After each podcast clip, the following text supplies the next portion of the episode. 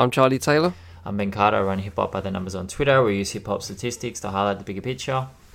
And I'm director of the Fifth Element, where I highlight Fifth Element hip hop, which is knowledge. And welcome to digging in, digging in, digging in, digging in the digits. Oh, that slapped. Oh.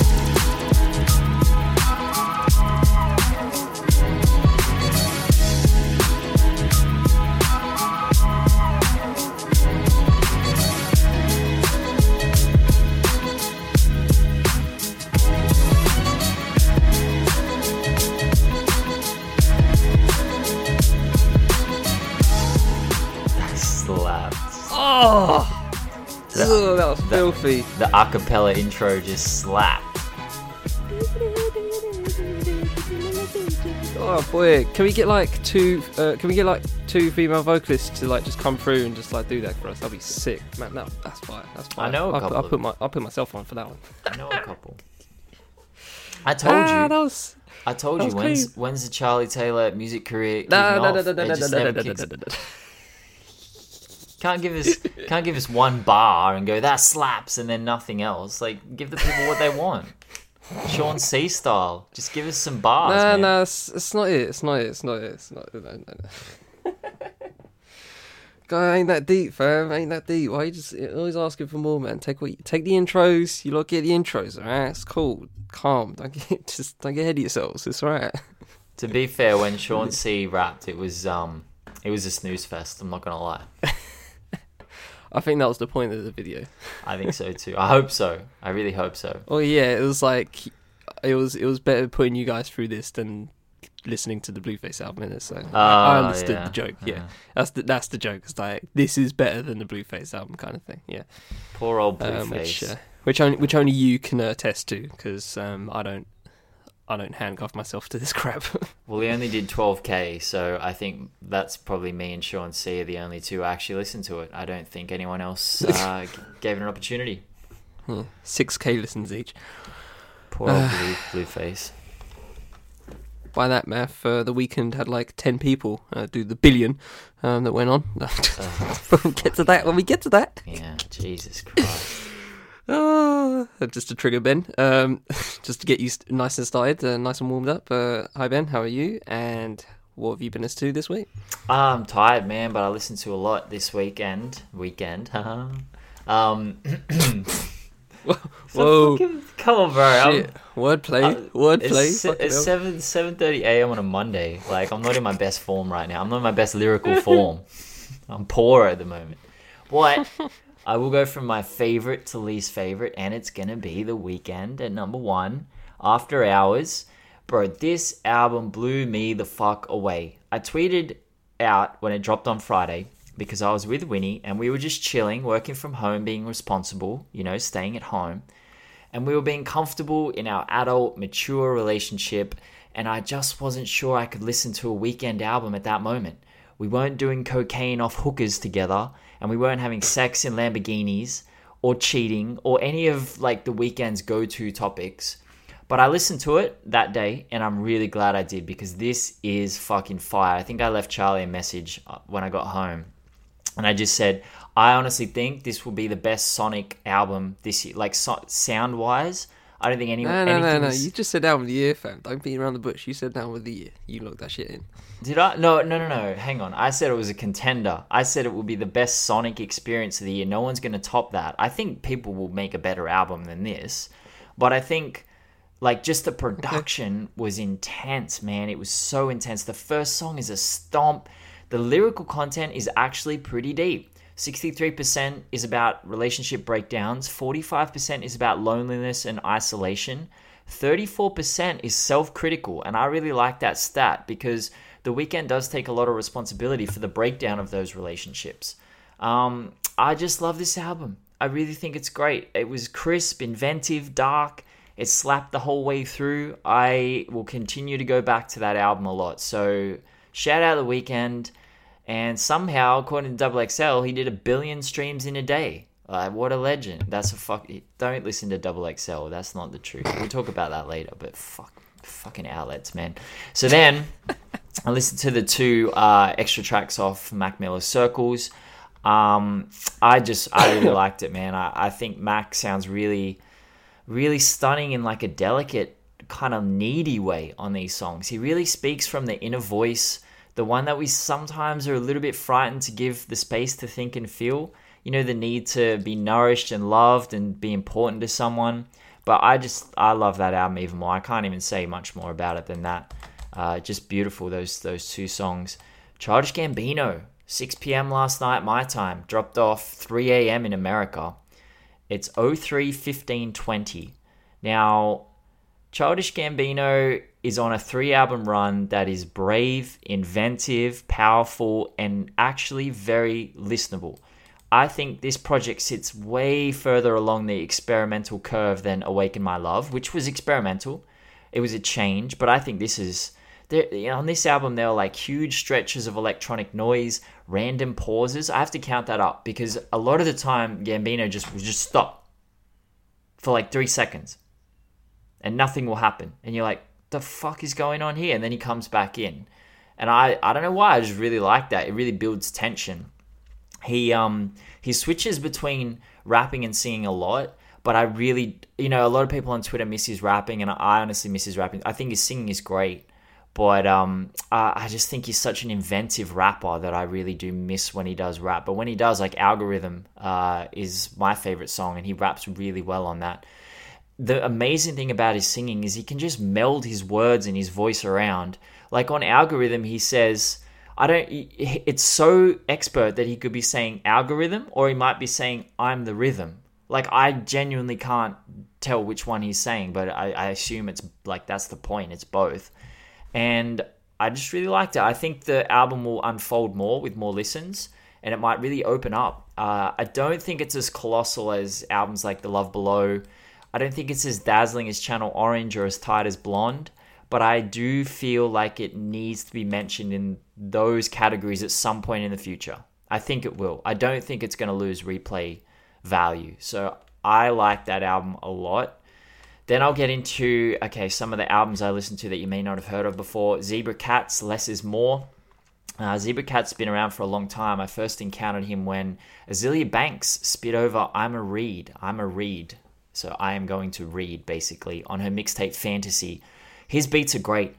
They're industrial, they're dark. They had a lot of Yeezus qualities, and they did pop up just before Yeezus came out. So he began in around 2012, and Yeezus came out 2013. So that was always a little bit, when I was listening back then, I was like, mm, I think I've heard this before, you know? So I really enjoyed that a lot.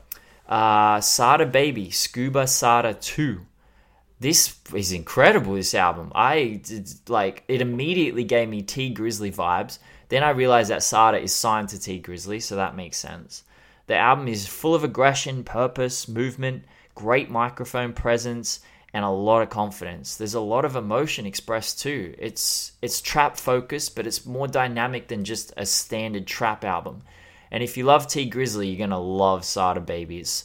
Really evocative stories and vivid vivid imagery. I I really like that a kind of in the same vein, but a little bit of a step down was uh, Rio the Young OG, City on My Back. He was he's from Michigan too. Sada Baby's from Detroit. And I think at some point we're gonna have to talk about how Michigan have a genuine sound right now that's starting to take over, like bubbling up from underground. Uh, this is a solid release. He's offbeat pretty often actually, but it gives the ta- the tracks like a bit of character and a bit of texture. The beats are solid they're simple beats, but they give him an opportunity to take storytelling to a bit of a new level. Like he, he's pretty vivid as well with his imagery. It's that Michigan thing, I guess. So I enjoyed that project as well. Uh, Woodie Smalls in between spaces. I get super Dreamville vibes off this. He reminds me heaps of J- of Jid. Uh, I don't know if anyone else is picking up on that. A little bit of Earth Gang in there as well. I think that this album is a bit all over the place. It has that kind of messy quality that Earth Gang has. Um, unfortunately, the track with Isaiah Rashad is the worst on the project. I really wanted that to be massive, and I think Isaiah Rashad's verse is okay, but I just feel like there's better stuff elsewhere on that album. Uh, if you're a Dreamville fan, then I would recommend listening to this. Then we got a two pack from Statik Selektah. We got uh, Statik Selektah and Termanology, 1982, The Quarantine. this one really kept me engaged all the way through. I didn't really like the pandemic themed titles because I'm not in a place to be joking around about it at the moment. It was a little bit hitting too close to home. But the production felt good. It was a great project. Like Termanology kept the pace. And then there was just a revolving door of great guests. Little Fame was on consecutive songs. I haven't heard Little Fame in so many years. I was really happy with that. That was great. And then he did a project with Uvo Fev, U- UFO Fev, sorry, Fresh Air. And I thought it was a bit of a step down from the um, the quarantine. I just didn't think the theme carried throughout the album. I found it a bit hard to get into, uh, but it might be something for you. It's pretty chill, chill vibe. Uh, Big Tobz is a vibe. Uh, man, uh, I fell asleep a couple of times during this album. I love it when he ra- I love it when he raps super grimy, and when he spits alongside Dizzee Rascal, it's really joyous. But his singing and his softer songs just aren't it for me. The exception is Do You Better, which is a good story. I like the story aspect of that, but the singing is a bit eh. It's not a bad album, but I just struggled to get into it. I wouldn't say don't listen to it. Um, it's not that bad. Uh, Dash Walk the Plank this is a semi decent trap project from Dash, who is heavily associated with Earl. The beats are solid, but some of the shock rap lyrics and the titles just felt. It felt. It's not it in 2020. I was like, eh, it's not it. And I. Man, I think we need to have a podcast one day on shock rap and what its place is in contemporary hip hop because it's not enough to just be ridiculously disrespectful to everyone and aggressive and violent anymore. Like that's not it. I, I don't know. It used to be, I guess, in the early 2000s, but it's just not where it is now. Um, but mm. yeah, this this album would be a good place to start that conversation because mm. I just I couldn't shake off that feeling. I couldn't shake off like this is not appropriate right now. I'm not feeling this, so I didn't mm. really enjoy that project. Uh, Little Flip, the Leprechaun 2, bro, this is way too long, man. This is two hours and nine minutes. It's just it's excessive. He's dropped, th- I think, three albums this year. Third project is Chris Brown levels. Okay. It's it's intense, and you know it's pretty Chris Brown in the sense it's very consistent, but it's pretty filler. Like there's a lot of filler. So I, I was looking forward to that because I used to like Little Flip in the early mid 2000s, but uh, that one fell flat. But it was not my least favorite album of the week. That goes to the horrible hulking mess of Die Antwoord's House of Zef. Bro. See, Die Antwoord and Yelawolf are the only two hip hop acts I really connected with my white friends over in my early 20s. So when we were in our early 20s, everyone knew I liked hip hop. And so my white friends would be like, oh, you got to listen to Yelawolf, You got to listen to Die Antwoord. And I listen, I'm like, they're pretty good. Like Yelawolf's trunk music was pretty good. But I'm like, you got to listen to. And then I'll give them like MF Doom or Deltron 3030. And they're like, the fuck is this? Like, this is, I'm not enjoying this. And I'm like, this is real hip hop. You're listening oh. to, like, trash. Like, I, I, I like it, but it's not that great. But anyway, so, I mean, Die Antwoord genuinely play this weird white trash role, which they tap into Zef culture, which Ninja, Ninja's the main rapper, along with um, Yolandi. And he described it as people who soup their cars up and rock golden shit. Zef is you're poor but you're fancy. You're poor but you're sexy and you've got style. And they have not deviated from this ethos since 2009. They have just not changed it, switched it up once. Ninja still raps like he's the biggest douchebag in the universe. Yolandi comes in with the same cutesy vocals to try and temper the hard edged sentiments and overtly aggressive tone of Ninja. And amazingly, the soul saving grace of this album is an interlude by Smiley, who is an Australian rapper I've never heard of. It's witty, it's vivid, in a way that Die would have never been. And it was just so weird that they would put that on there. And I'm like, bro, this guy's too intelligent to be on your album. You, he makes you look stupid. So I did not like that album at all. I, I did not like it's it's a mess, man. So I would say don't stay stay well clear of that even if you like Die Antwoord, I, I wouldn't recommend that. Um, so yeah. Anyway, that's what I got into. What about yourself, Charlie? Uh, just a side note, I, was, I had some uh, had some friends, some well, people I knew at school that uh, listened to Yelawolf, and I was just like, and I saw the, I googled the dude, and I was like, oh right, okay, that, Yeah, you see the- now, is it? You see the Uh, vibes. okay, right. Yeah, yeah, Yeah. I know the vibe, I know the vibes, and the only time I've actually consumed Die Antwoord is uh, I did a uh, music video uh, unit at uh, Six One one time, and we just watched like a couple of their videos and how weird they were and stuff like that. It was like, this is this, and trying to break it down and stuff like that. Was yeah, that's that's the only time I've listened to them, and I'm just like, no. Um, Hmm. permission to well, I'm I'm not gonna I'm not gonna play the voice uh, message that you gave me, but you did say album of the year. This bro, this is album of the year. Just uh, I don't remember saying. Well, I may have said it so far. I don't do think I, I, would have do you want me to play it on the mic right now? play it. All right, let's play it. All right, here we go. Right. You got fucking Oh my queued up. fucking lord! This album of the year. What was that? This fucking album, album of the of year. the- oh, oh, oh. Super hot fucking fire. Okay, there we go. There, there, now, so you tested me. You tested me, and that's what you get. You said album of the year. It's fine, bro. You can change your mind next week. It's all good. I'm just saying. Right now, Alright. you just said it's album of the year. All right, Album of cool. the year so far. All right, album of the year. All right, we'll, we'll, we'll, we'll, we'll compromise and say it so far because I'm, I'm not going to lock you into it for the rest of the year. Oh, but you said no. I'm not going to do that. That's that's, that's whack. Uh, so um, you fucking got me there, bro. You had that shit But I lined don't know the why you fuck. tested me like I didn't like like give it a listen beforehand. You become stupid. For fuck's sake. I deserve that. 100%. Hold that L. Anyway, um, alright. So I got into one, two, three, four, five, six projects uh, this week. Uh, so let's start with ShrapKnel, um, spelt with K N E L uh, at the back. Uh, this is uh, Curly Castro and Prem Rock, uh, two two dudes, and um, yeah, so it's a really and it's named their name ShrapKnel and the album's name ShrapKnel by the way, just the title uh, title album. Um, yeah, it's very industrial. Um, very I don't want to say grimy in the terms of like Boldy James and uh, Benny and them. It's not it's not drug rap so to speak, um, but it's very industrial. Um, similar to like I guess like something like Ghostface, um, uh, Ghostface Killah in that sense. Uh, very aggressive. Um, yeah, so it's it's a very it's, it's a very it's a very interesting one. It's a very interesting one. Very eclectic, I will say. Uh, I will say that. Um, two EPs I jumped into. Uh, Tremendous, Huh. Um, it's called Huh, and uh, I love this. I, this woman's great. Like, if you saw my EP list from last year, you know I had her, uh, one of her EPs on there. Um, I listened to, and I, I think I shouted her out on a previous episode last year.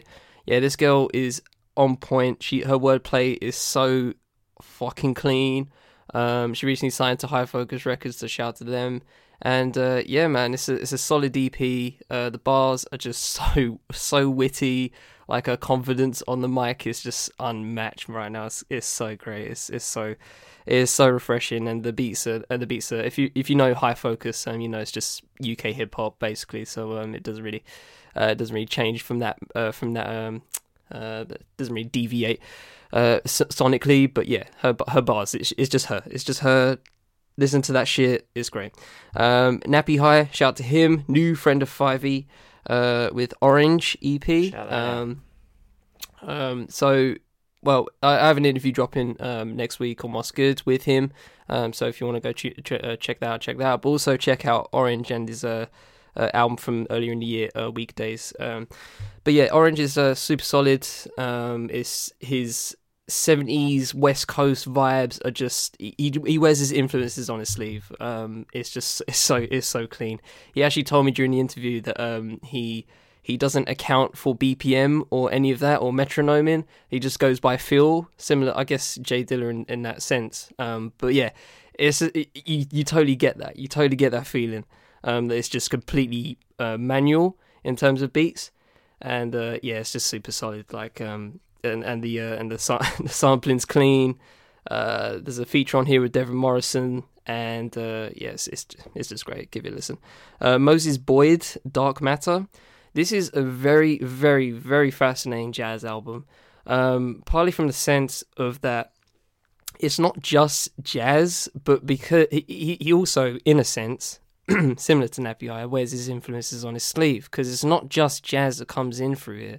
Um, you also have like uh, garage elements, like R and B elements. Like there's there's so many more contemporary, um, uh, contemporary, uh, more mainstream like kind of uh, sounds coming through from like back in the day in the UK kind of thing. And yeah, it's just it's just super it's super interesting. It's a nice interesting fusion. It's clearly jazz. It's a it's a full on jazz album, but the, but he just throws in some you know just just a little sprinkle of this, a little sprinkle of that. Sometimes it's just it it just adds to the flavor. It's just very it's very fascinating uh, record. Um, uh, probably my favorite jazz album of the year so far. Uh, Chillhop Music, shout out to them. Chillhop Essentials Spring 2020. That means spring has begun because I go by my seasons when they drop their essentials. Um, so, well, there's there's obviously a lot of a lot of people. They get um, they get a lot. Uh, for those who don't listen to Chillhop Essentials, um, basically it's like an hour mix, uh, compilation so to speak. Um, they just get loads of chill hop artists, and uh, you know if it feels like a spring record, they put it on. Um, just want to shout out some tracks on here: Soul Food, Ruck P, that was clean. Uh, Keep On by The Indices, um, Greenhouse Motor Nando, uh, Blossom by Ben Badaboom, what a name. Uh, what else? Uh, Velvet by Odyssey and Co uh, Coca Bona. Uh, what else was there? Um, trying to look through. Uh, Comfortable by ASO, and yeah, there's there's, there's some great there's some great uh, stuff on here. So if you if you just need to listen to spring vibes, just slap it on for an hour, um, put it on shuffle, whatever, and it just sends you. It's great, love it. Shout out to Chill. And uh, lastly, I want to get into that Childish Gambino because I just slapped on when I woke up today. I I don't see the hype. I don't, I don't see what you guys are talking about, to be honest. Um, the fact that you put it, I'm not even a Frank Ocean fan, but like the fact that you put it in the conversation with Blonde and them, I'm just like, excuse me, what? no, this this this project seems.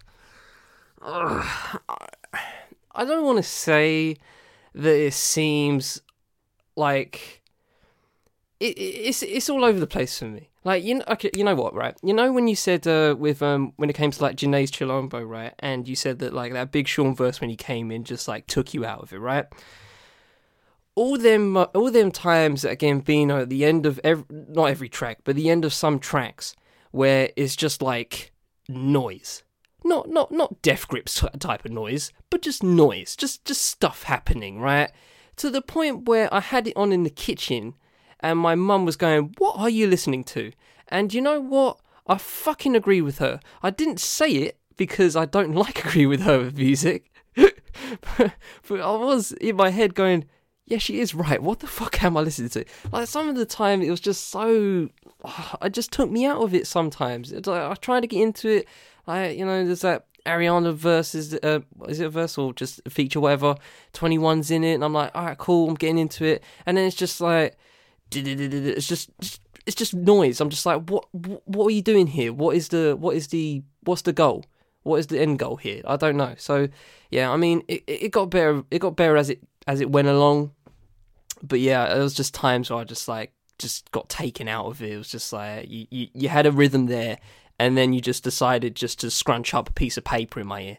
That's basically what it was like to me. Um, so yeah, I I don't know where you guys are getting this album of the year talk from. I haven't even listened to the Weeknd album, but um, I can, from how Ben's talking about it and from how other people have talked about it that I trust, the fact that you put it on the same pedestal is just jarring to me. I just don't understand this album, to be being honest. I understand the experimental side of it, and I appreciate that. You know, I'm I'm always down for that, but this just doesn't it it doesn't seem like it, it don't seem full out to me. Just to be just to be real.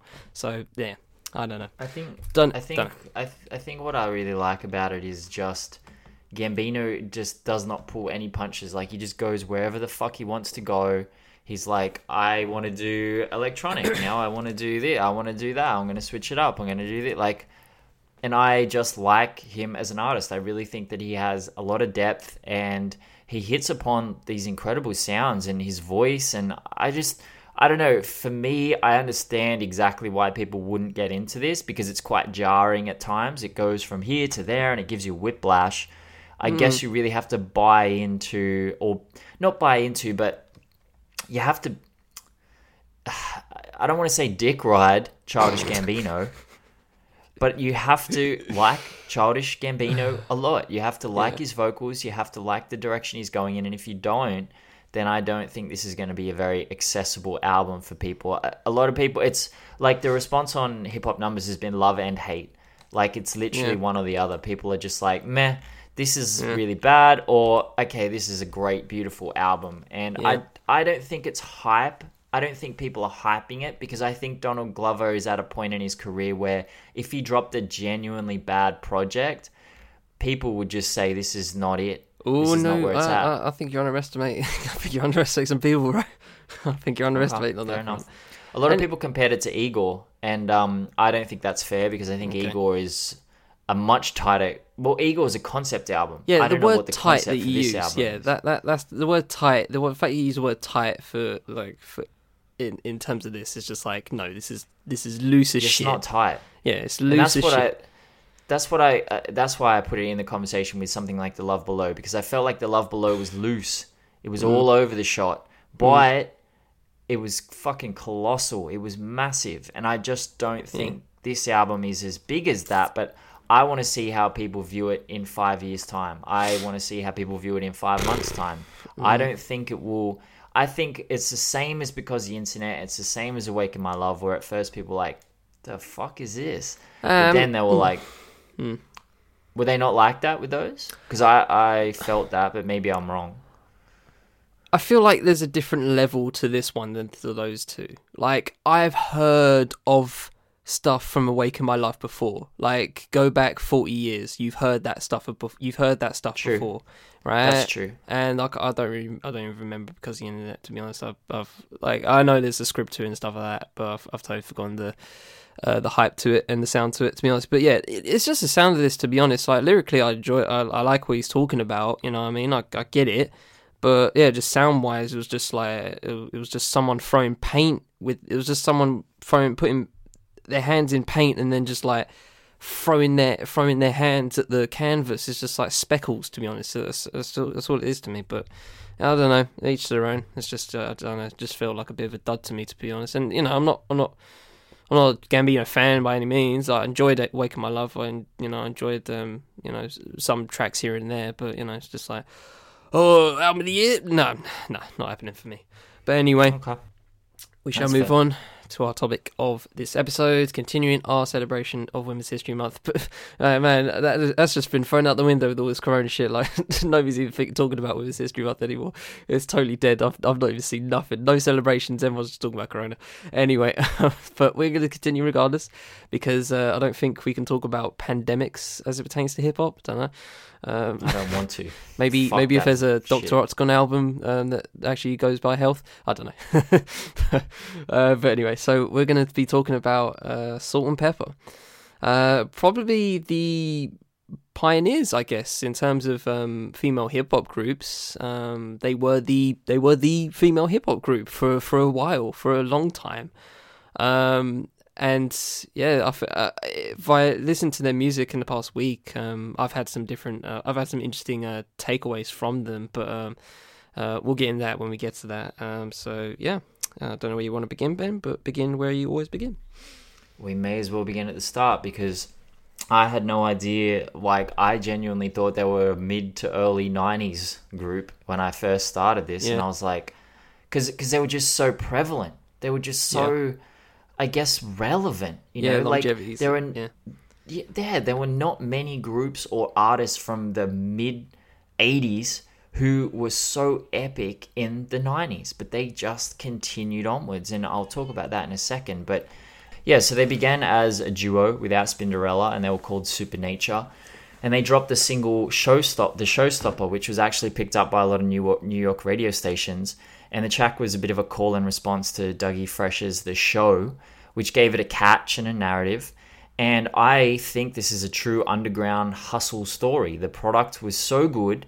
This this is what I really like about it. You know, I really like these groups that and artists and it was similar with Missy where they created a product that was good and p- radios picked it up without labels getting involved, without any like bullshit and it just started getting requested by people and this is what happened with the showstopper listeners were requesting the song calling the radio station it ended up hitting number 46 on the billboard r&b chart which is pretty epic for an entirely independent song and act they just put it out there So they signed with Next Plateau Entertainment, which is relatively large, but it was an independent group.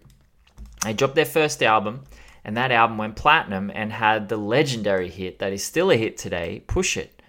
So that was like, what, 1986? That's crazy, man. That's the mid 80s that they were doing this. And their early work and approach speaks basically to the uncharted territory that they were entering. Salt said in an interview with The Guardian that they weren't the first female rappers. I'll speak about that in a sec. Uh, they referenced Angie Stone's group, The Sequence, who was signed to the legendary Sugar Hill label. They began late 70s and they began late 70s and early 80s The Sequence, but they never found chart success. Except uh, I couldn't believe this when I when I read this.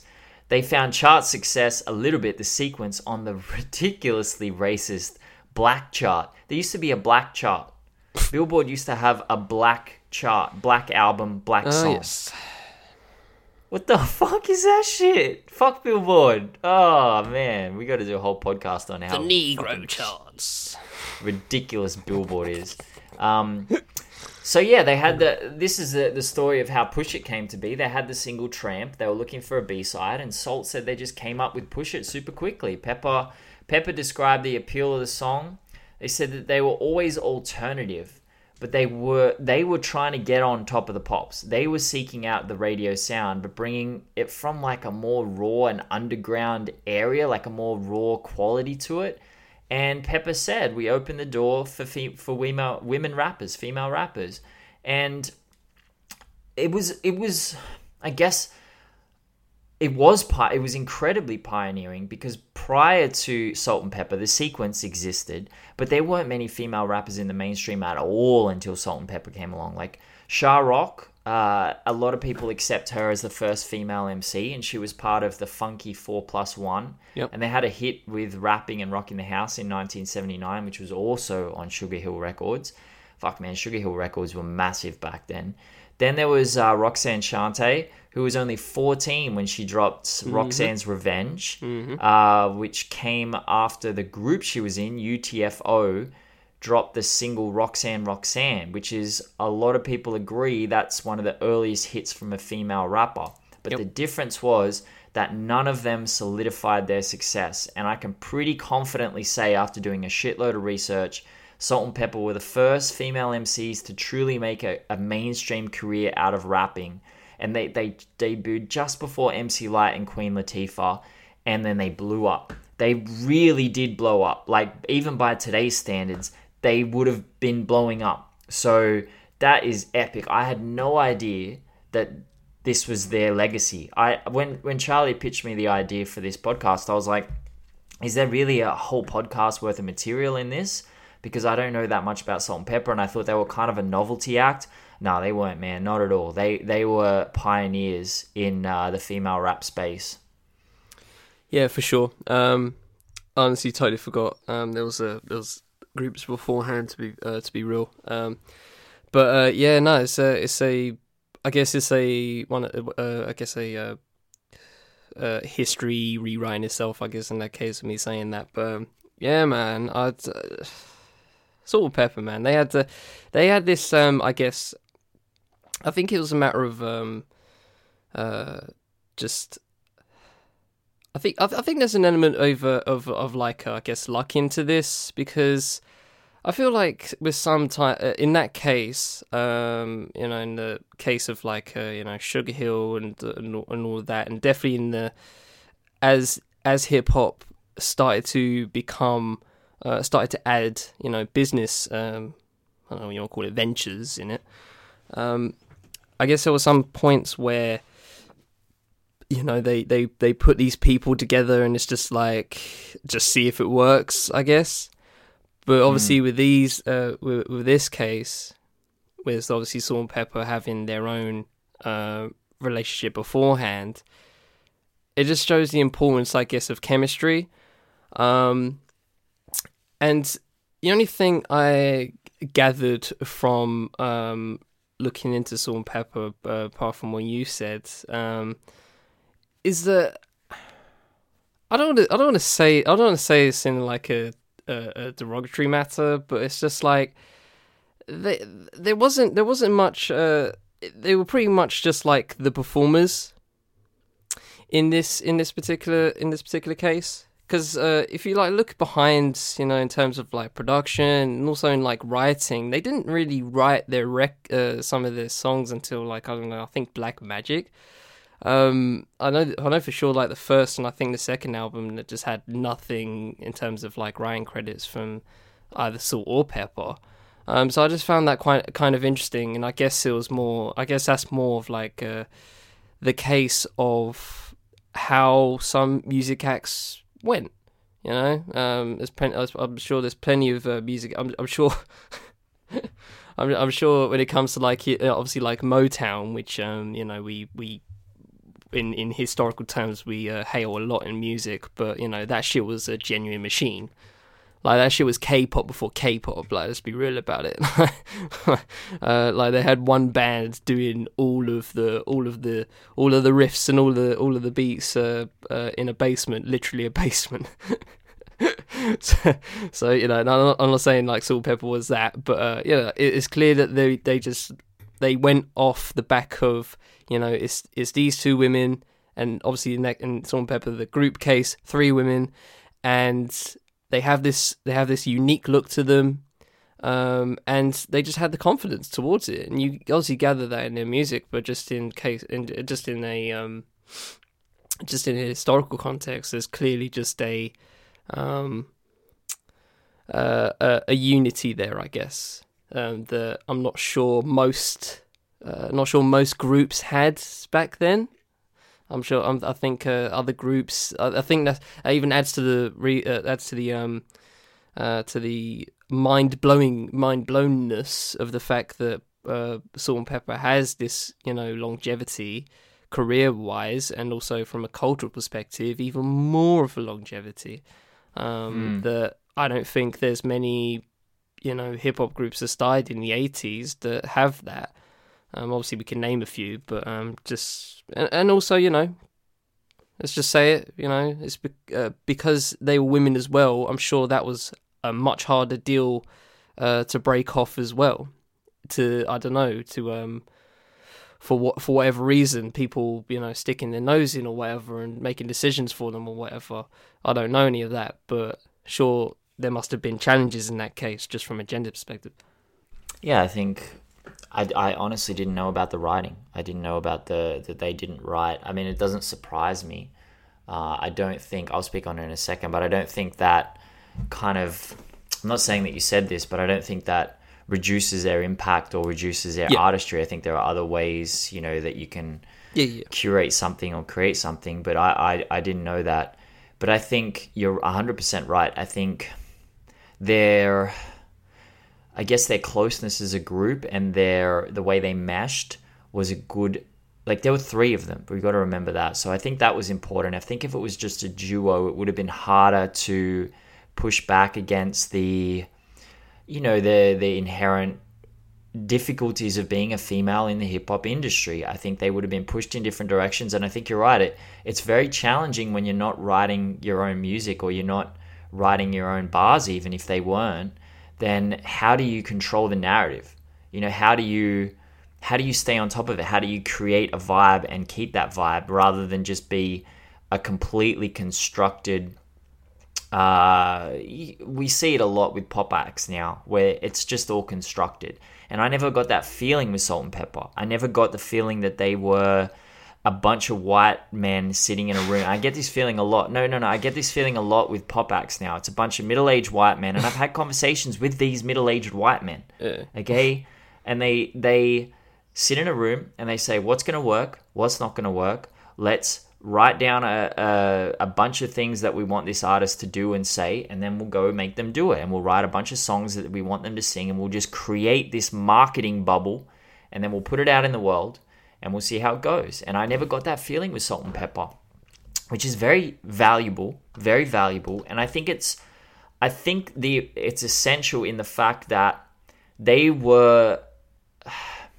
They were very different to Queen Latifah. When we spoke about Queen Latifah last week and her female empowerment, it was completely different from Salt-N-Pepa, but just as important. Now, mm.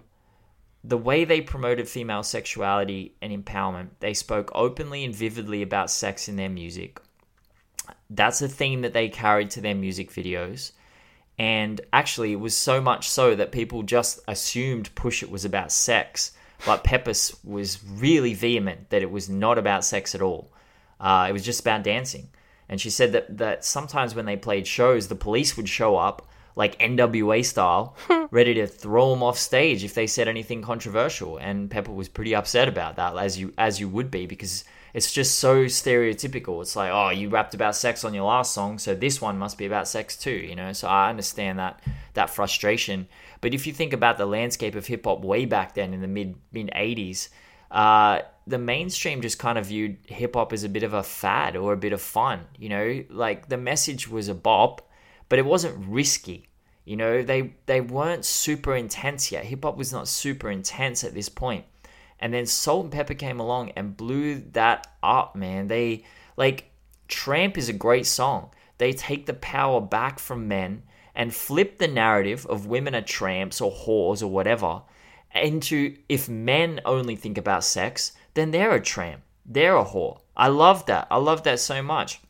The very next track is I'll Take Your Man, which is a theme that is so prevalent in female rap over the past 30 years.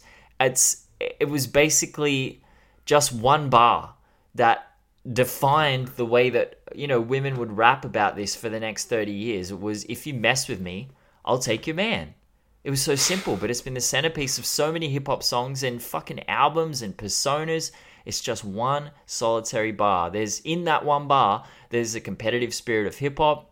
Uh, if you mess with me, I'll mess with you. There's a sexual confidence to simply say, I'm better than you. Your man would much rather be with me than you. There's the disdain for any kind of code or warmth between women. Is like there's the dismissal of your adversary as weak and unprepared. And what I like the most of all, it positions the man as property.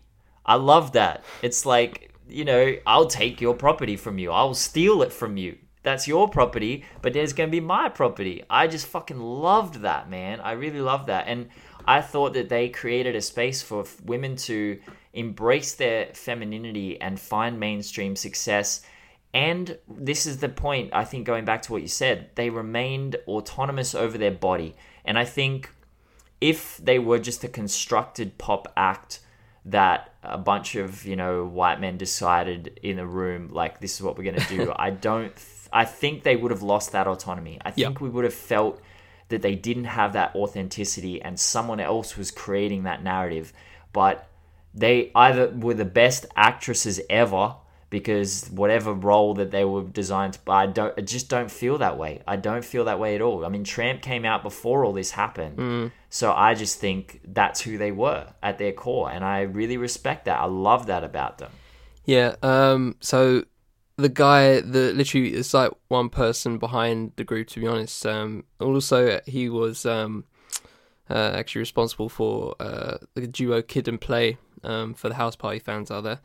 Um. Hurby Luv Bug Azor. Um. He's a uh, he was a music producer and uh, basically manager for both uh, for both the acts, and uh, yeah, he wrote and produced most of um, Salt-N-Pepa's work um, for for most of uh, most of their career, and uh, you know, I feel like um, well, considering the. Uh, according to his uh, little uh, little Wikipedia biography, so the also dated Salt for a good for a good five years. Um, I feel like if if that was the case, like I think I think he is one of those rare uh, people um, that is not just you know the the guy writing the stuff. Uh, you know, he's obviously not doing that. There's obviously a you know back and forth in there. There's a dialogue. He's not just like here's the lyrics. You know, what I mean, I don't I don't think he Yeah, I don't yeah. I don't think he was like you know a suit in that case. Um, but yeah, I think I think that's kind of when once I looked that up, I was just like. I just found it very interesting, and I was just like trying to think about like what was that what was that relationship like you know obviously he had this he had the skills to produce and to write lyrics or whatever and Um, obviously in in the later career, um, I think um, Salt wrote a few records. I think Shoop was actually one of them, to be honest, um, which is a banger. And um, yeah, I, f- I, f- I found I found that quite interesting. Uh, looking looking at um, looking how they. Uh, I guess in that case, it was pretty much like the four of them, um, and they all had their, I guess, um, certain set of skills. Because uh, one of I, I forgot which, whether it is salt or Pepa. I forget which. Um, one of them's Jamaican, and when you listen to their music, there were a couple of Jamaican records, like similar to Queen of Diva. Honestly, it was just like, oh, let's just throw in, let's just throw in a reggae track. Why not? I was just, I was, I was just like a little bit confused. I realized I was like, oh yeah, one of them's Jamaican American. So it made it made it made a lot of sense. And um, you know, getting into their music a little bit more, it's just like. Uh, I, f- I found it fascinating that you thought uh, they were they were firmly nineties. I was just like, nah, they're, nah, Yeah. for sure mid eighties. Oh, their sound is Their sound their is- sound is so 80s. It's so fucking eighties, bro. It's just It so. Oh, it's just so basic. I love it. It's so basic. yeah, yeah. It's so bad. It, it's so big. basic. It has it has not like the first. Um, I I feel like in terms of the discography, I only listened to um up to very necessary, so I haven't listened to the last one. Um, but I think it, I think their music gets better um as the as the years go by. Um, just uh, just bit just bit by bit, to be honest. Um, that's just that's just how I feel about it. Listening to them back to back to back to back. Um, but uh, funny fun fact actually, uh, Push It wasn't even technically the first uh, song on the on the album because once I saw that right, because uh, once I just saw the I think it's like Hot Vicious and Cool that's the album album name. Um, once I saw that and it said it said Push It uh, first track, I was like, so you're telling me that the first track this group dropped was some of the hottest shit in hip hop history. Are you, is that what you're telling me? Then I looked up a bit and it was like crazy, right? and- see, I thought- uh, bro, I was like, if that's the case, that mu- that that would have been low key like the the the most popping first debut track of any artist. Like I'd I'd, I'd- have to make that conversation. I'd have to put that conversation in. Like I can't I can't really think of anybody else They're just like their 1st I'm track, actually um their first track on I'm their first album. that right now. Try try and Yeah, think of I'm another song. doing- Try and think of another song, but Hang on. it can't be push it. I will. I will. It can't be push it because um, the push push it dropped after the album dropped. Um, they just put it in for re-release. Oh, for real? Is that how it works? Yeah, so I think um, yeah, so the album I dropped, Push It was and a then a B-side. few months ago they dropped Push It, and obviously that popped. So um, they just put it on uh, future re-releases of the album instead of instead of holding Ah. it for the for the for the next album, which obviously came I think uh, the next couple of years or whatever. Ah, you're right. Yeah, they dropped Showstopper, My Mic Sounds Yep. Nice, and Tramp. And I think Tramp, I think Push It was the B side to Tramp, and it must have been on, Ah, must have been yeah, on the you go. early album. There you go. Yeah. And then it popped the fuck off as a B side, and it went to 19 on the Hot 100, which is platinum. Uh, so that, okay, we can have that conver- we can have that conversation. Name a better B side. Fucking hell, like I know B sides don't exist anymore, but like that's a popping B side, fam. B-side. Fucking hell, that's a lit B side. That's amazing, man. Yeah, I, I guess when listening to their music, I was similar to you. I'm like, okay, this is this is dated. Yeah, this is pretty old, and it, it didn't it didn't really progress. I'm not gonna lie, it didn't progress as they progressed in their career. It didn't it didn't really, and I, I you know I, I'm not mad at that. Like it didn't take me out of the listening experience, but I was very aware that I was listening to mid 80s music, even in 93 with Very Necessary. I just. I, I didn't feel like they sonically progressed that much, but I think uh, musically, uh, sorry, content wise, they did a little bit. Like I felt like Very Necessary was a little bit more, you know, it was a little bit more like the the track about AIDS at the end. yeah, that was a yeah, Um, yeah, and there was some stuff about there was some socially conscious verses on that album. That the AIDS track was confronting, man. That was that, that's just a skit. Like yeah, that was it's like a theatre play. that was confronting. I yeah, I know, and I didn't expect that. I didn't. It really hit me out of left field. So I'm very uh, grateful that they they did that. I think that's a risk for them to take, but I just wanted them to update their sound a little bit. But I also think it's crazy that Push It Push It came out. What what is that? 86? 87? Bro, that song sounds. It still sounds fresh. No, f- like it just sounds fucking fresh even in 2020. Mm, And the thing about their music yeah, was eighty-seven. They were they were pop. I mean, they even said in an interview with the Guardian that they wanted to be a pop act. And Yeah. if you look, I think with regard to their albums, they're a single art. They they were single artists in the sense that they created singles and then they would build an album around the singles. But the albums had a bit of filler. You know, it wasn't. It was more about these big songs like uh, Expression. Um, let's talk about sex, and then Shoop.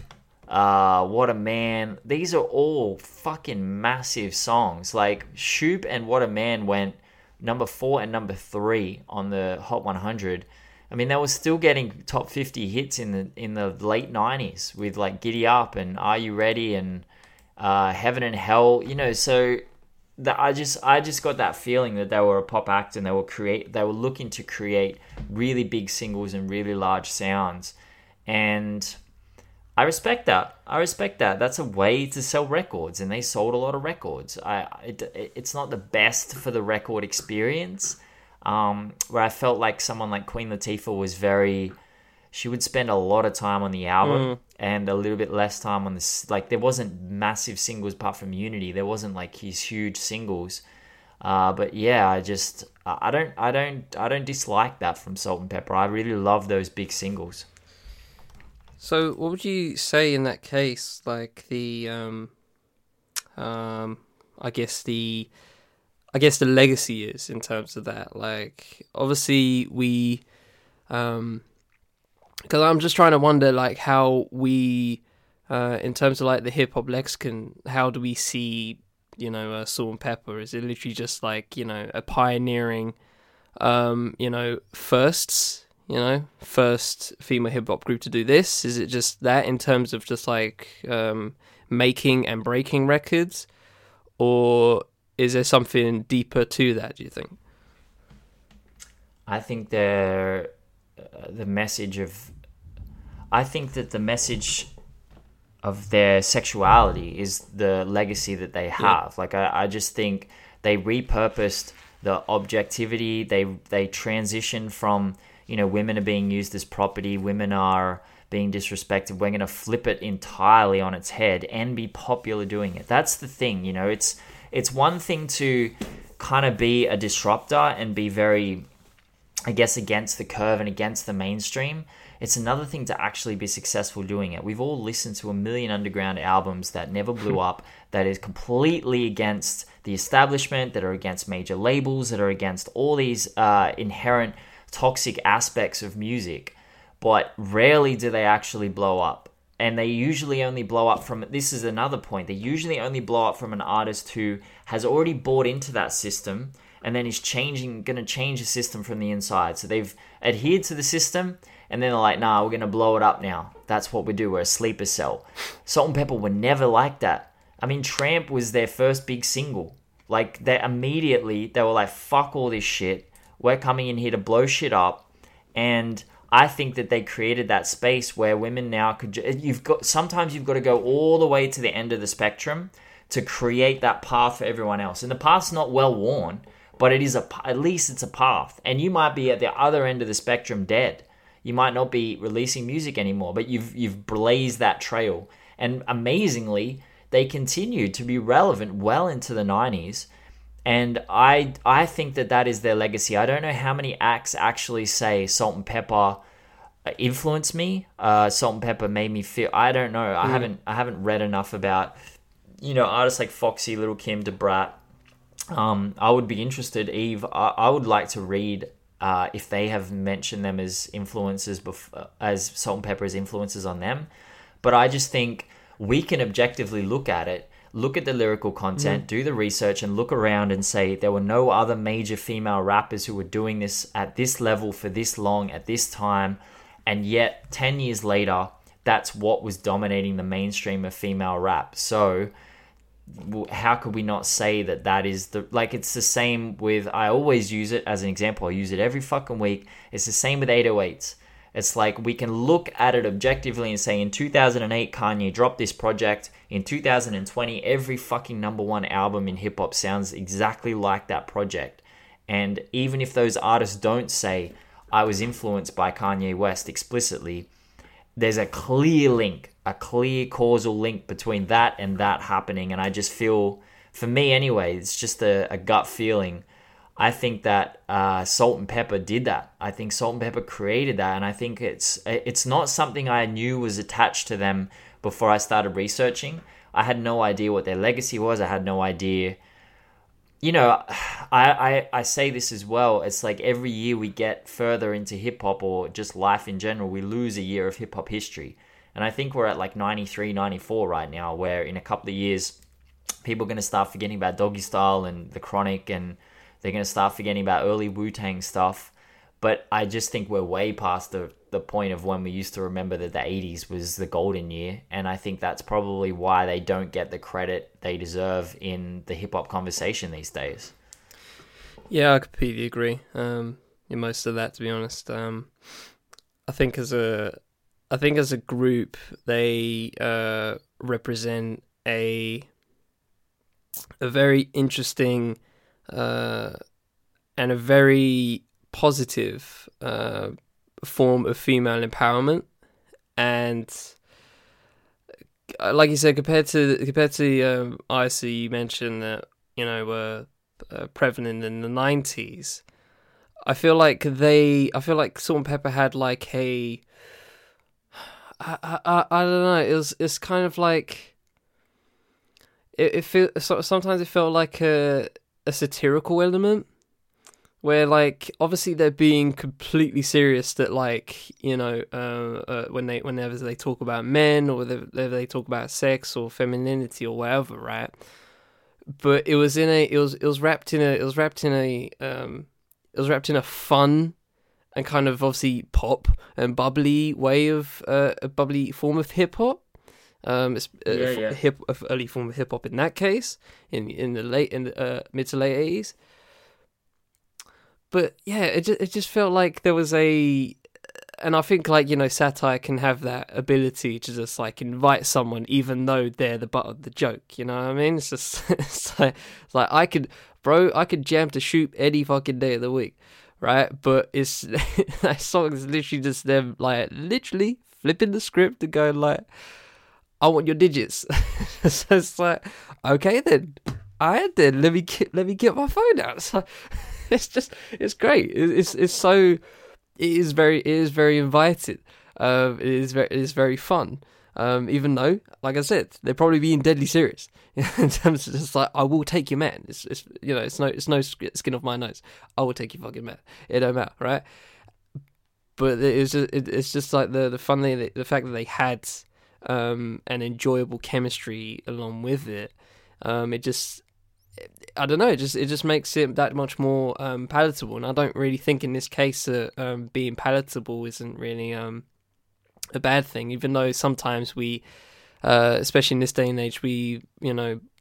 Certainly, I like to shit on people that try to be palatable. It's just like, bro, why you, why are you, why are you changing your sound because like just to just to get more like clicks or whatever? Like it, it, it sometimes you just see that and you just and it just makes you sad because it's just like that's just whack. But in the case of Salt-N-Pepa it's not it, it wasn't it's not a, it's not pandering. It's not pandering. It's not you know it's not um uh what's the word? Um it's not it's not sacrificing anything. Um it was literally just you know how they performed and how they uh, put forward their views. It was just a very, it was in a very fun way, and uh, you know, in, in in especially in the case of uh, early hip hop, you know, um, a lot of it was influenced by you know dance music at the time and disco and stuff like that. You know, there's a lot of uh, they they did a lot of um, low key covers um, in their work. You know, uh, Twist and Shout I think is a cover of something. Um, they had a lot of uh, s- samples from very early hip hop songs. Uh, I think, well, obviously, Showstopper I think was a response to a Dougie Fresh track. So you know, it's just Yeah, yeah. yeah. So you know, they they they they had uh, they had their uh, homages, I guess. But um, yeah, man, Salt Pepper just uh, I, I I think it's um. I think like people like to think of it, uh, think of them as just like you know a, a talisman of some of some sort, you know, a talisman of um, uh, of uh, female empowerment and um, you know, uh, how what I like to call uh, BPE, Big Pum Energy, um, and but it's not, but it's not just that, you know. The the music is generally, I think, uh, you know, if you want to learn about uh, how uh, how thick the drums were in the eighties, then um, yeah, Salt-N-Pepa is definitely it's definitely a place you can start if you really want to. But but yeah, it's uh, it's, it's a very fascinating group, and um, uh, I think I think it's good. I think, it's good that we uh, gave gave them a shout um, in this in this case um, in 2020. Uh, you can still talk about Salt-N-Pepa and uh, um and and find and find some uh, I guess legacy in it because uh, like you said, it's it's hard to. Try, it's it's hard. It, I think it, it was hard in this particular episode to try and you know think back, you know, to that far off. Um, especially for me, I'd, I'd struggle a little bit, but yeah, the fact that we even um, you know just did in in general, I think is kind of a dub. So uh, yeah, shout out to Salt-N-Pepa. A thousand percent, man. Shout out to Salt-N-Pepa. Well said. All right, we shall move on to a lighter note, and um, I gave Ben a challenge because I've been thi- I've been thinking about this for a while, um, but I just keep I just kept forgetting to to like uh, uh, put him onto it.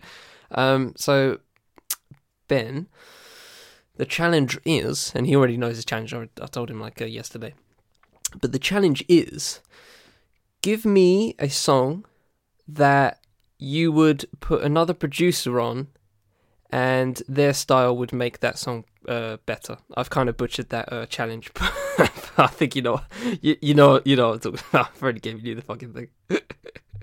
I think this was challenge. This was hard to do. Actually, this was hard to do because I th- obviously think of production, but you know, it's never hit me where I was like, I wish so and so had produced this song instead of maybe al- see albums. Definitely, I always feel that way. I'm always like, oh, I wish this producer had produced this Mm-hmm. album. Like, I wish so badly that Just Blaze had produced that Jay Electronica album. It would be he was on it- he was on fucking it, wasn't insane.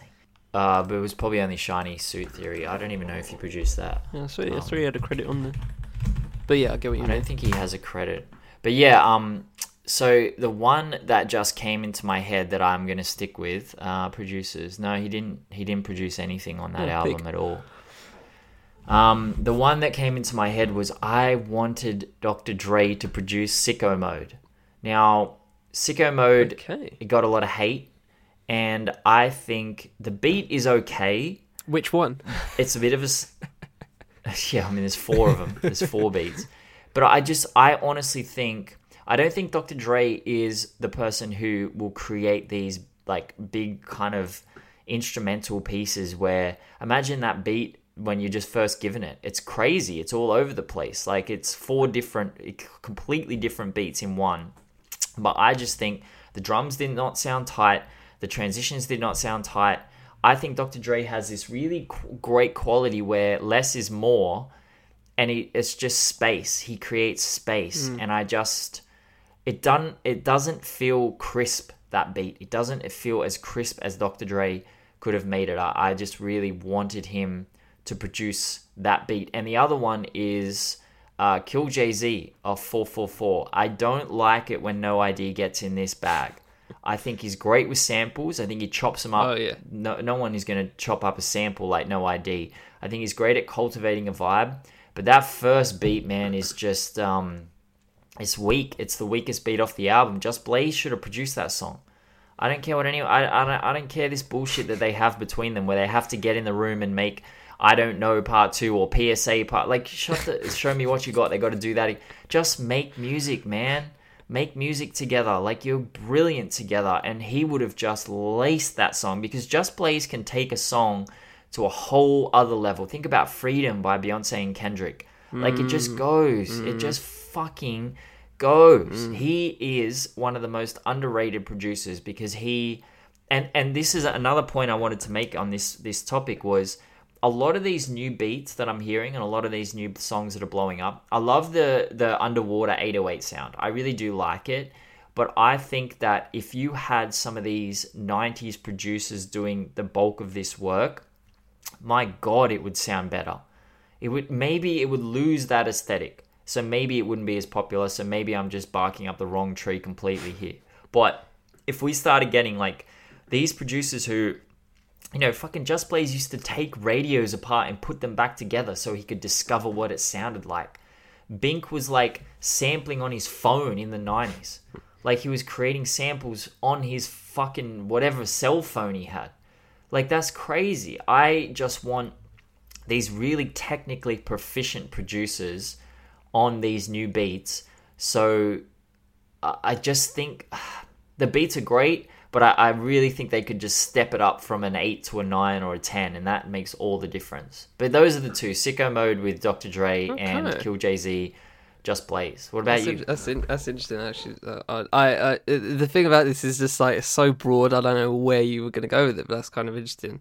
Um, I can, I can definitely see that. Yeah, uh, one beat that that would be better if a different producer put their style on it. That's how I worded it. Um, I've literally just thought of one, uh, but the one I've had on my mind for ages. I wanted, uh, in hindsight, DJ Premier to do if you know you know Pusha T. That would have been sick. That that just just just thinking okay. about that, right? So I, I But he would have scratched it. He would have scratched too many Bro, scratches. no, that's the great thing about it. It would have been so sla- That would have been so clean, especially like near the, nearer to the end, where where like uh, uh obviously in this in this in this universe, Kanye you know shuts off the beat for a bit. He goes uh, uh Big Meech and the Tigers and that right. Uh, tiger skiing, right? And that if you had the scratches in that, oh my gosh! And trust, and, and and we know, and we know that um, you know, DJ Premier can bring on some bass right there, right? And I would, I think, in overall, just a little bit more bass from a DJ a Premier, little from a DJ Premier, um, from a DJ Premier beat kit would have been just, uh, it just would have, just would have hit hit my ears just that just that much uh, harder. It would have been so great. And uh, one I literally just thought of recently, um, literally uh, sometime today, uh, Ninth Wonder on Royster Five Black Savage uh, off the recent uh, project. I love that song, um, but I feel like there was just I feel like someone like a not, not it doesn't even have to be Ninth Wonder in this case, but I just thought of Ninth Wonder because I I think he would have come through with some uh much more interesting uh, uh I guess uh beat switches. Um but yeah I feel I feel like that I feel like that beat could have just had so much more meat on it. And uh yeah I think Ninth, Won- Ninth Wonder could have uh, cleaned that up so much. Oh that would have been mm. Ah, mm. Uh, These parallel universes, I want to be in these parallel universes, my guy. this is great. This is great. It's great I to feel think about. yeah. I feel like I'm I'm happy that Royce produced self-produced that album, uh, his latest album. But I really, you know, the concepts that he came up with beat-wise were great. I just wanted it clean. I wanted it clean. Like I, I'm happy for it to be all sprawling, but I want it clean. Like I want clean mixes. And and uh, I was listening to Joe Budden podcast, and they were talking about the Jay Electronica album and the production on it. And I agree. I, I think the production is different, and I it doesn't it doesn't resonate with me. And they said that it wasn't mixed well, and Parks was like, you can't mix a bad beat well. He's just like, you know, I wouldn't be able to mix those beats better because they're just not good beats. And Jay Electronica produced most of that album. And I feel similarly with some of the, you know, with Royce, the the exception to this is Eminem. Like I don't really want Dr. Dre to have produced all the songs that Eminem produced.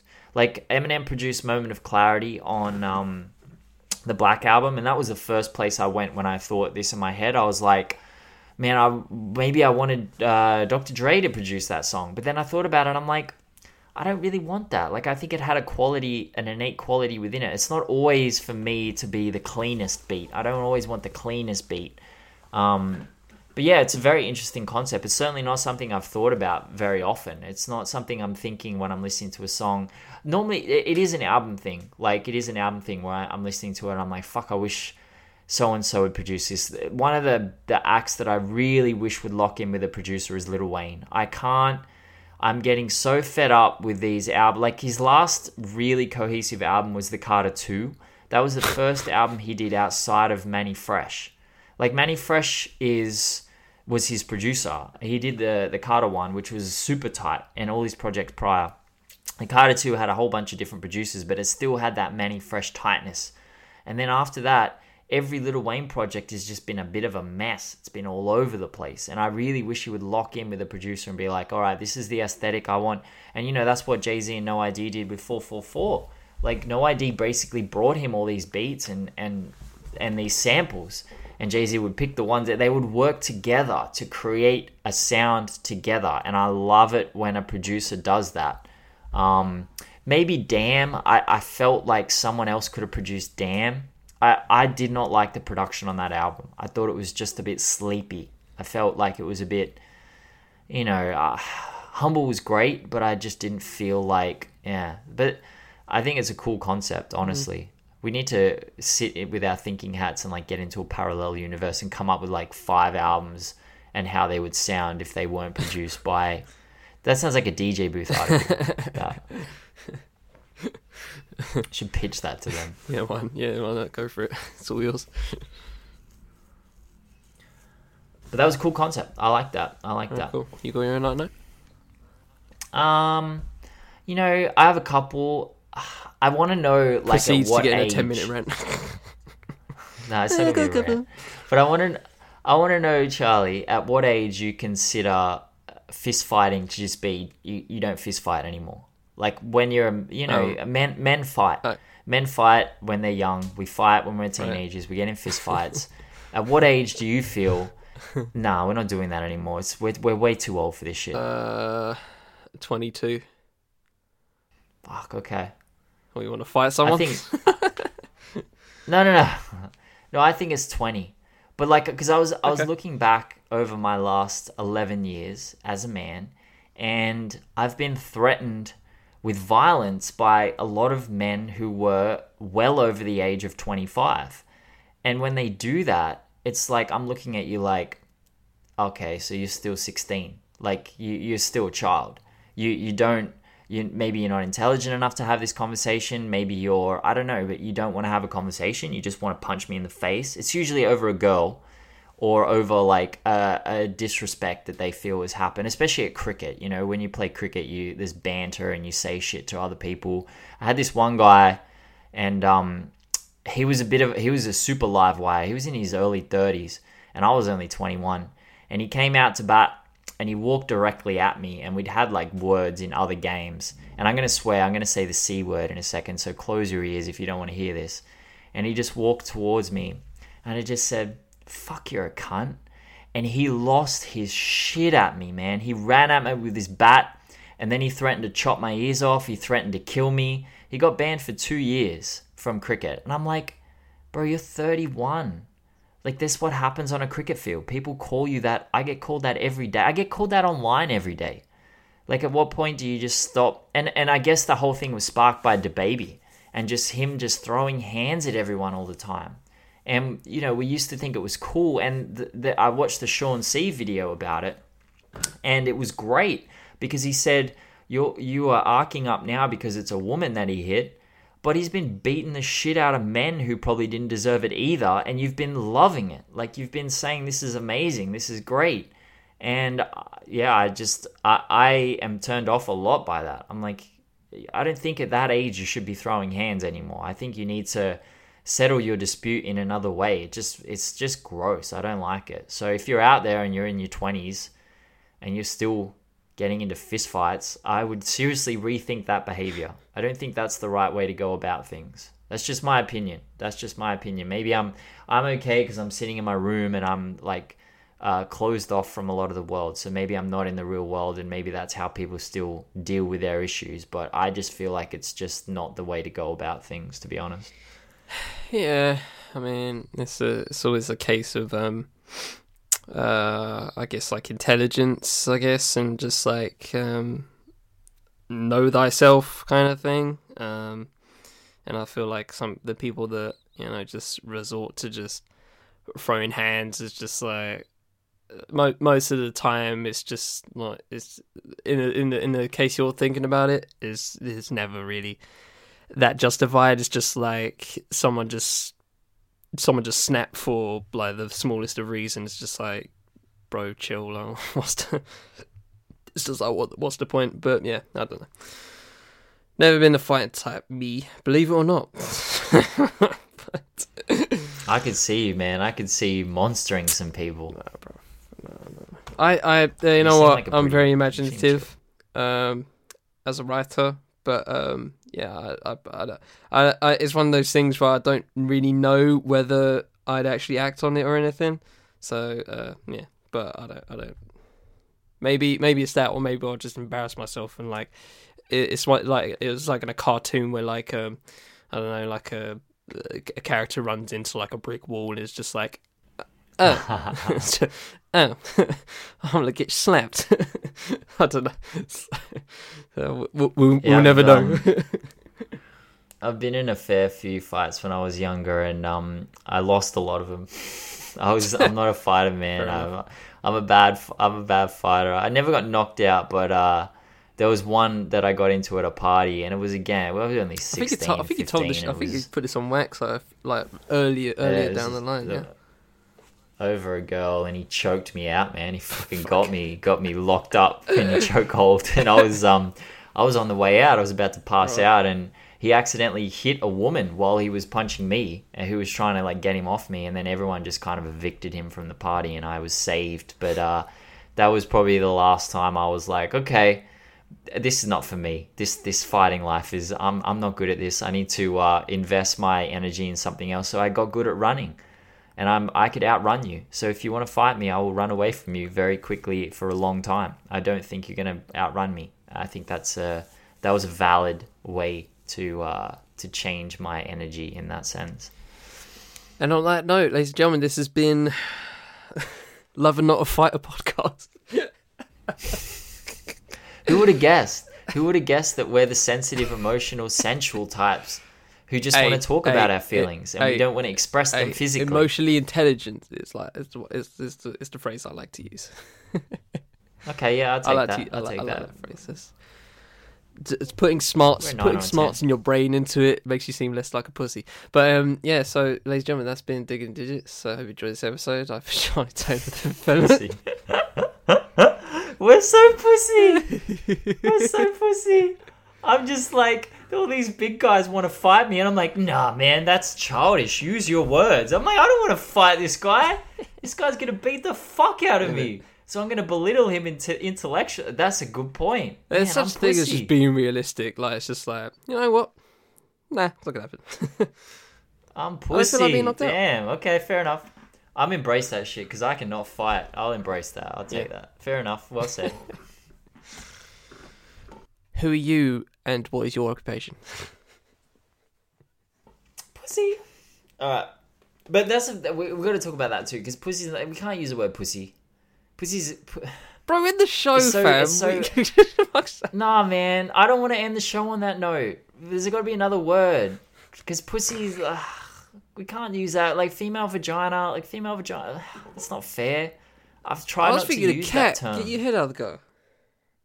Nah, my cat's one of my cats is a gangster. She'll beat the fuck out Nah, of you, kick a cat out the window. I don't care. What's another word for pussy that we can use? Scared. We're We're never. scared. This show's never going. We're scared. I'm scared. I'm not pussy. I'm scared. I'm just gonna leave it at that. You can be pussy if you want. I'm just gonna say I'm scared. show. I'm shook. All right, we'll end the show. I'm sorry, but I needed to end it on a good note. I needed to end it on a positive note. Okay. I've said my name and shit, bro. What's yours? Oh, I got to do Yeah. mine. So it's on me now. I can keep this shit going as long as I want. Huh. All right.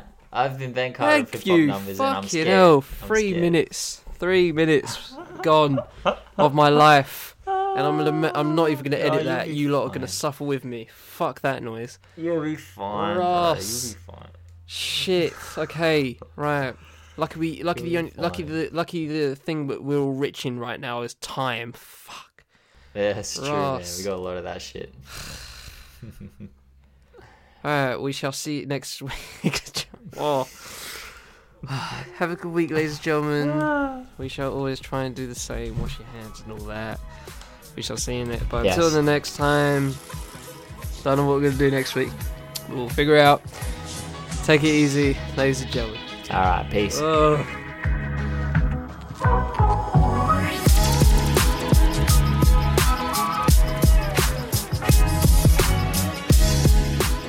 Digging in Digits is produced by me and Ben Carter. The show was edited by me. Music for the show is piece of video games by Bonus Points. Thanks to Records for the ability to use. Socials for the fifth element, hip hop by numbers, bonus points, and Chill Records will be in the description wherever you're listening. This has been a Fifth Element Podcast Network and Hip Hop by Numbers collaboration. Thanks for spending time with us, and we shall see you next time on Digging in the Digits.